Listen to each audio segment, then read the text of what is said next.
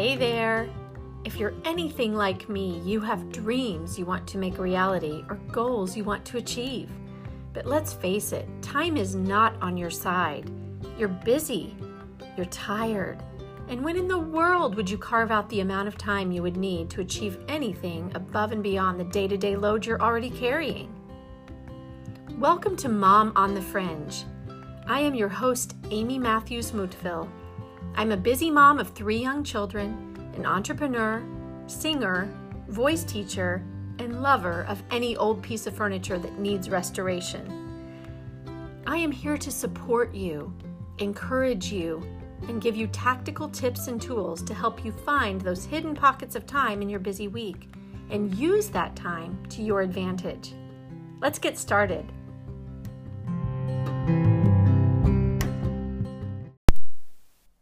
Hey friends. It's Amy. I'm back, and I'm so happy to be recording this episode today from my husband's hometown of Mödling, Austria. That's right. My kids and I are traveling here. We came a little earlier than my husband because he couldn't get off work, but we're spending a few weeks here seeing the grandparents, my husband's family, and all of our friends here, and of course, taking in the sights and all the food of Austria. So I am so happy to be here recording this today and coming to you from Austria. You'll probably notice there's a little bit of a difference in my sound today. I normally record my podcast episodes from my computer in my home office with a Blue Yeti mic, and today I'm recording from my iPad and a lav mic. So I hope it's not too different and you can kind of adapt to the difference in the sound. But I am just excited to be here. And today I wanted to continue our conversation about stepping out and trying to do a new business or actually getting more comfortable in your own skin in the business you're already in. And this episode is entitled Step Outside the Microcosm. What do I mean by that? I'm going to share that with you now. So stay tuned. So, over the past week, like I said, my kids and I have been uprooted from the comfort zone of our own familiar space in our home in Austin, Texas, and literally transplanted via plane to a small, cozy one bedroom apartment in the middle of Vienna, Austria. As many of you may know, if you know me personally, my husband is originally from Vienna, and we met here and we got married here in 2004 and decided to move to the States for a change of scenery. What were we thinking? I laugh, but we do love Austin, and we're so glad to have had these past 15 years there, learning and growing as a family. But yet, we are still very deeply connected to our Austrian roots and our friends and family back here as well. And for me, coming back feels like we never missed a beat. And the culture here, in many ways, feels much more comfortable and familiar to me than what we experience on a daily basis where we live in Austin. Now, don't get me wrong, we have acclimated to Austin just fine. We are flip flop wearing, queso eating, Mexican martini drinking folks who love the beach and we love being around Austinites and doing all the Austin things. We are definitely acclimated to that as well. However, um, it is many times very difficult for us as we feel differently about many things and we think differently about many things and we long for uh, some things that are back in our hometowns. Now, I'm not originally from Austria, obviously. I'm from Kansas City, Missouri, and I long for things back in Kansas City. My husband longs for things back in Austria. So we definitely feel like we are more comfortable and familiar in those places sometimes than the actual place where we live. Okay, moving on. so I'm going to take us back to this whole feeling after you get off the plane and you step out into new air, like what we have just discovered with my kids and me. You hear new languages, you smell new smells, and see a completely new scenery. You suddenly discover that your current world is very small where you just came from and just a, just a small facet of the whole world and what the world has to offer, right? Have you ever been that far away where you realize, I mean, it really doesn't take much for me. I could go the next town over from where I live and start to feel like, gosh, I've been thinking a little too small, haven't I? But it really has that effect on you when you go out of the country and you're 7,000 miles away from your home. All the limitations you've been placing upon yourself seem to just melt away in an instant, don't they? That problem you just had with your neighbor is just off in the distance. Worrying what someone at church thinks of you or your new endeavor just feels petty and submitting that article to your favorite blog seems so doable. Like, what was hard about that? Why was I struggling with that? I also experienced the, the last two weeks before we were getting ready to travel abroad. I was so obsessed and concerned about what we were taking, where we were staying, and all the unknowns that I literally drove myself into a state of panic. But because now we've stepped into the unknown, into a different land, anything is possible. Do you know this feeling that I'm talking about? Do you know that feeling of just stepping into something that you've really never been around or you haven't been around in a long time and you start to feel like, oh my gosh, there's a whole world out there that I'm not living in and I am not experiencing. And I'm getting so worked up and uptight over these things that are going on in my little world, in my little microcosm, that I am missing the big picture. But here's the deal I didn't always feel the way I just described when I got off that plane a few days ago in Vienna, Austria. I actually felt the opposite, to be truthful, when I originally moved abroad in my early 20s. From my small town in Lee's Summit, Missouri, traveling abroad seemed like an escape from the monotony of knowing the local streets like the back of my hand and having the same options of food to eat every single day. From a distance, I saw moving away as a whole new world full of opportunities, a clean slate, if you will. But when I got here, that changed in an instant.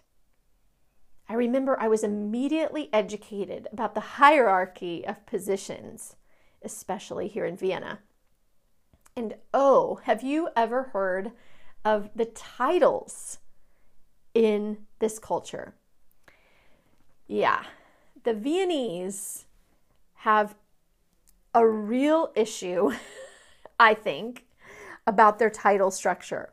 They're very staunch about their titles, meaning they like it when you possess a certain title, it gives you importance. So if you are a master's uh, graduate, or if you are an engineer, or if you're a doctor or a lawyer, they really like for you to go by those titles because it expresses your importance and your hierarchy in the system. And if you don't have a title or you don't know someone who does, you can pretty much forget doing much at all in this town. So I was made aware of how things worked here very quickly. And I was made aware that I was an outsider. And no amount of learning German and preparing for whatever I was about to encounter helped me to fit in the way I thought I was going to fit in and conquer the things I thought I was going to conquer once conquer once I got here. And while that does present some opportunities for attention and perhaps even favor for some, it also presents a pressure to be ready and able to be who they imagine you to be and perform at the highest possible level. And listen, guys, under this kind of pressure, I crumbled. I immediately felt ill equipped and clumsy in this new environment with new opportunities that were outnumbered by their challenges. But now, as I come back to visit almost 18 years later, I sort of snicker at the insecurities of my youth. Why did I crumble? Why didn't I just stand with my head held high and laugh in the face of their disapproval? Why didn't I allow myself to just be taught instead of crushed?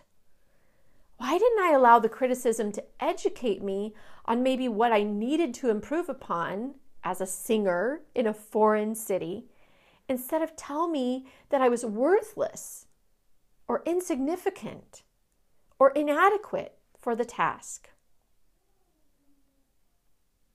What I've learned over the past decade is not only that wisdom and confidence come with age. Can I get an amen from all of you who are over the age of 40? but also the prayers, reading my Bible and finding out what God says about me. Also, going to therapy, maybe even reading some life giving books and talking to friends and listening to encouraging podcasts, and definitely finding a supportive tribe of have all cumulatively worked together to bring me to this place where I no longer really care what anyone else thinks. It's taken me a while to get here. It's taken a lot of work to stop beating myself up and start loving the person that God made me to be.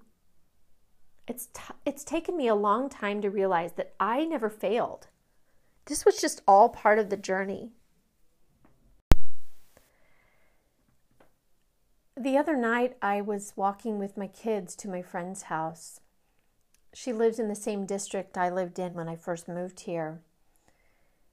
And as I was walking up the street, up Burggasse with my kids, past the museum, past the museum's quarter, and past the, the local restaurants and shops that I used to walk by every day, I was quickly jolted back into that time when I used to be walking with my black boots, my black pants, my stocking cap, my gloves. It would be snowing. I remember coming home, having to walk around the block just a few feet from the U-Bahn Station, which is the subway station, to my apartment and feeling so vulnerable and feeling so scared and feeling so alone.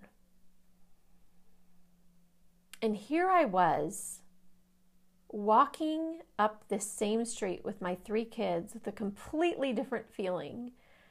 We were laughing, we were joking. There was nothing to be worried about or scared about because we know we knew how we were getting there we didn't have to be worried about the language because I speak it. We didn't have to be worried about someone getting us or uh, being alone in a foreign city and thinking of family that was far away because we were all together. But those are all things I dealt with and all my insecurities that took over, literally took over, when I was living here the first time. I was scared. I was nervous. I didn't know what I was doing. I just know that this is what I needed to do. I knew that this is what I needed to do. So now, years later, I can walk in confidence down the same streets where I bowed my head and walked in fear and shame and loneliness. And I can stand straight and look around me, not fearing the faces and cultural awkwardness I feared before, because I'm coming now from a different perspective. Money is no longer so much of an issue as it was back then. The fear of failing in the pursuits I had while living here had melted into thin air. And all the drama, all the despair, all the Angst, as they say in German, have dissipated. And no longer threaten my existence like they did back then. Years later, 18 to be exact, I can now walk these streets with ideas floating in my head and take in the sights and smells with gratitude because there's no fear here. There's only opportunity. I now can speak the language fluently where I once stumbled and felt my face turn red with embarrassment while trying to communicate. I now know why these new different ways were so humbling then, but how they are intriguing and almost warm and inviting to me now. I have changed. And not to quote Wicked, but I have been changed for good. I have just a few points to make here in light of this little story. Number one is fear and trepidation are very natural states for us as humans, guys. But we don't have to let them rule over us.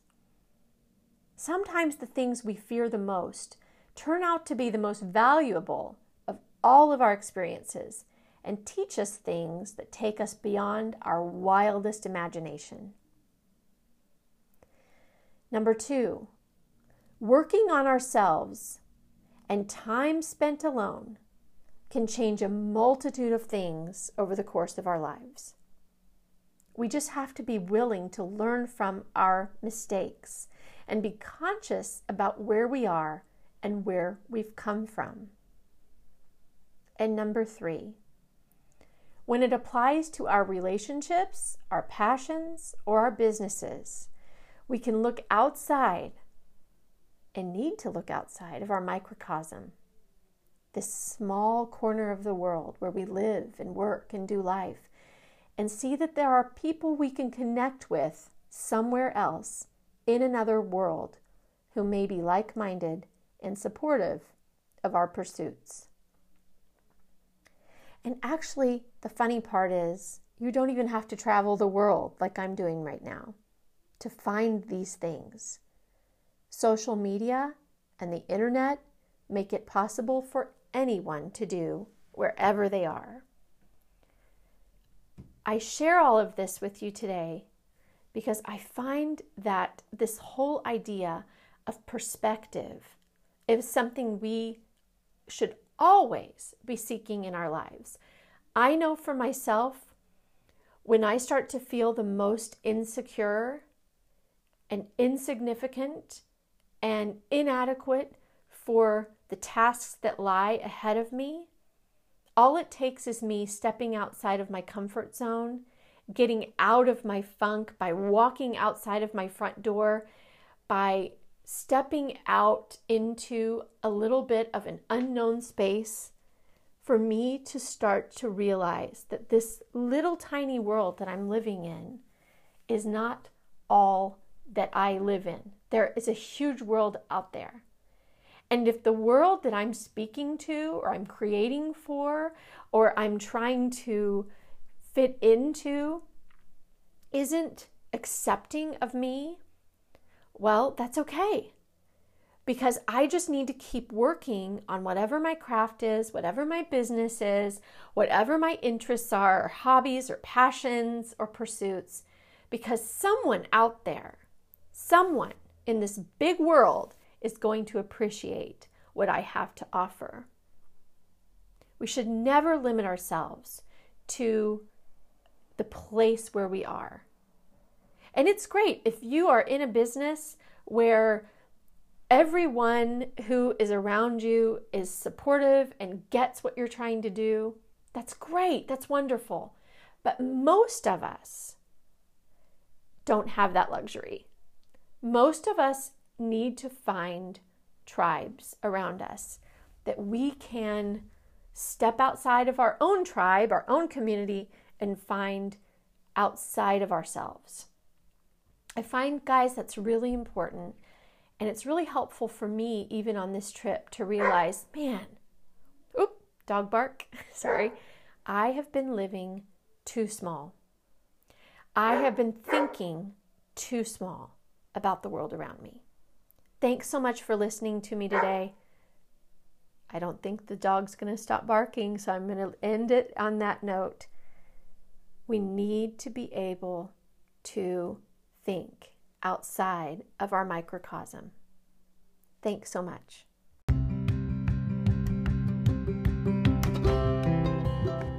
Well, that's a wrap. Thank you so much for sticking around and listening to this podcast episode. It means so much for me. And please don't forget to leave a review. Till next time, bye bye.